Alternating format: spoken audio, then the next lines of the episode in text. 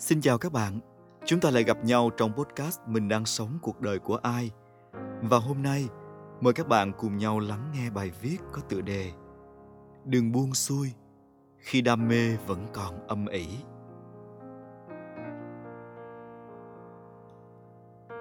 Với tôi, thứ đáng sợ nhất trong cuộc sống đôi khi không phải cái chết mà là chẳng biết mình đang sống cho điều gì điều đáng buồn nhất không phải là người đời quên lãng chúng ta mà ta tự quên lãng chính mình.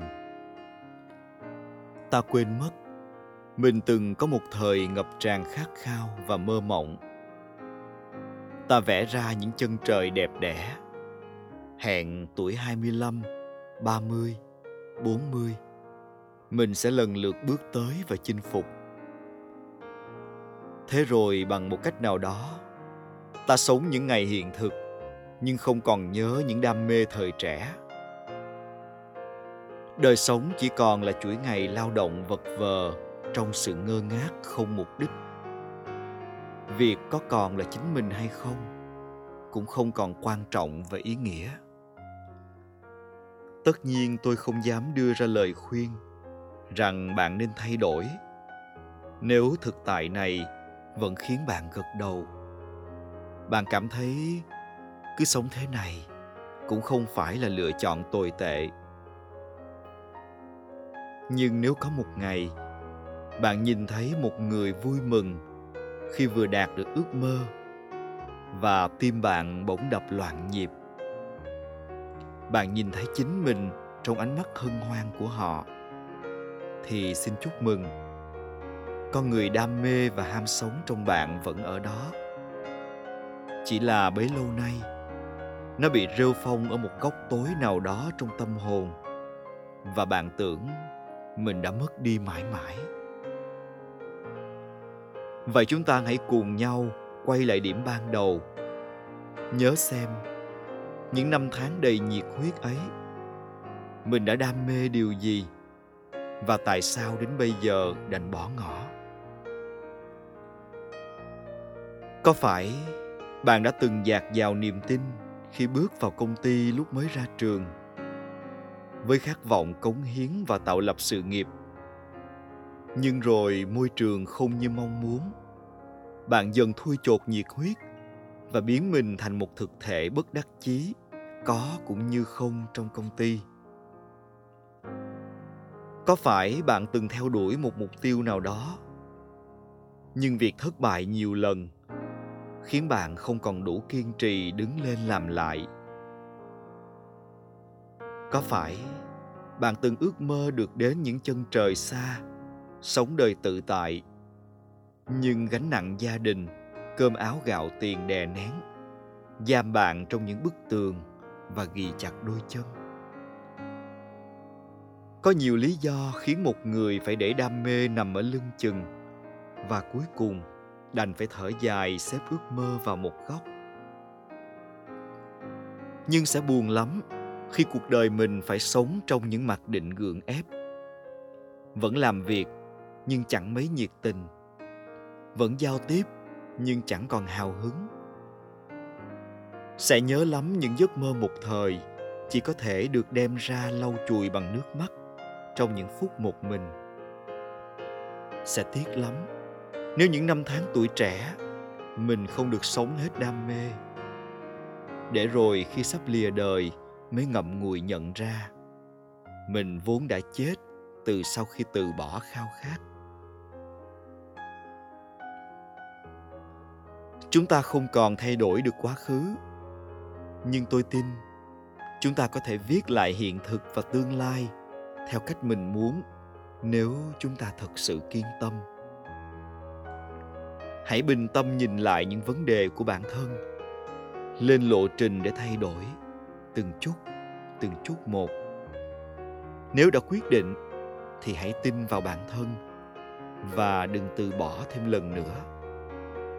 Đừng sợ thêm một lần thất bại. Cũng đừng nhìn người khác để gây sức ép cho bản thân. Có những thứ chưa đi hết con đường thì chưa biết ai mới là người chiến thắng. Vậy nên cứ kiên tâm, rồi sẽ có quả ngọt vào một ngày bất ngờ.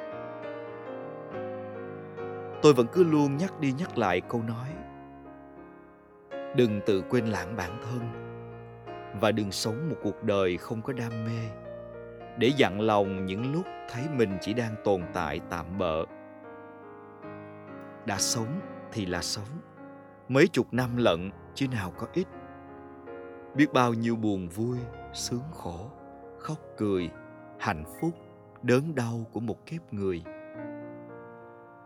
Bất luận bạn là một giáo sư, bác sĩ, doanh nhân, hay chỉ thuần túy là một người công nhân quét đường, một người bán vé số, một chủ tiệm tạp hóa, chúng ta đều hãy cố gắng sống trọn vẹn vị trí mà mình có trong cuộc đời hãy làm cho đời sống mình rực rỡ nhất bằng đam mê và nỗ lực. Nỗ lực để đạt được thành tựu. Nỗ lực để thay đổi hiện thực nếu bạn chưa mong muốn. Nhưng quan trọng hơn cả, nỗ lực để chúng ta không hối tiếc vì mình đã chưa cố gắng đến phút cuối cùng. Có người nói rằng, chúng ta thường chỉ ân hận với những điều mình chưa từng làm chưa từng thử. Vậy nên, đừng để đến phút cuối cùng của cuộc đời mới tiếc nuối thốt lên hai chữ, giá như. Cứ nghĩ tuổi trẻ là những tháng ngày được lấp đầy bởi những bề bộn, hớt hải chạy đua với thời gian, công việc và hàng trăm thứ khác. Ngờ đâu tuổi trẻ lại dư quá nhiều khoảng trống cho những cô đơn mênh mông, vô định. Những nỗi niềm của thanh xuân té ra lại không có chỗ cất giấu. Tưởng bày biện ra khuôn mặt và dáng vẻ oai phong là có thể an tâm sau chiếc mặt nạ. Nào biết rằng sự yếu đuối vẫn có cách hiện hữu của nó, chẳng thể chơi trò đánh lừa. Ai bảo rằng buồn thì nhất định chỉ có khóc có khi bạn cười vang trong một cuộc trò chuyện huyên náo, mà lòng thì trơ trơ, ánh mắt lạc lõng, vô hồn. Khi những trộn rộn thường nhật vẫn không lấp đầy nổi những khoảng lòng trông chênh tuổi trẻ cảm thấy mình như cánh chim non, nghĩ mình có thể ngạo nghễ giữa trời cao đất rộng. Kỳ thực, lại rất mong manh và ngơ cảm ơn các bạn đã lắng nghe trọn vẹn podcast ngày hôm nay cùng với tôi.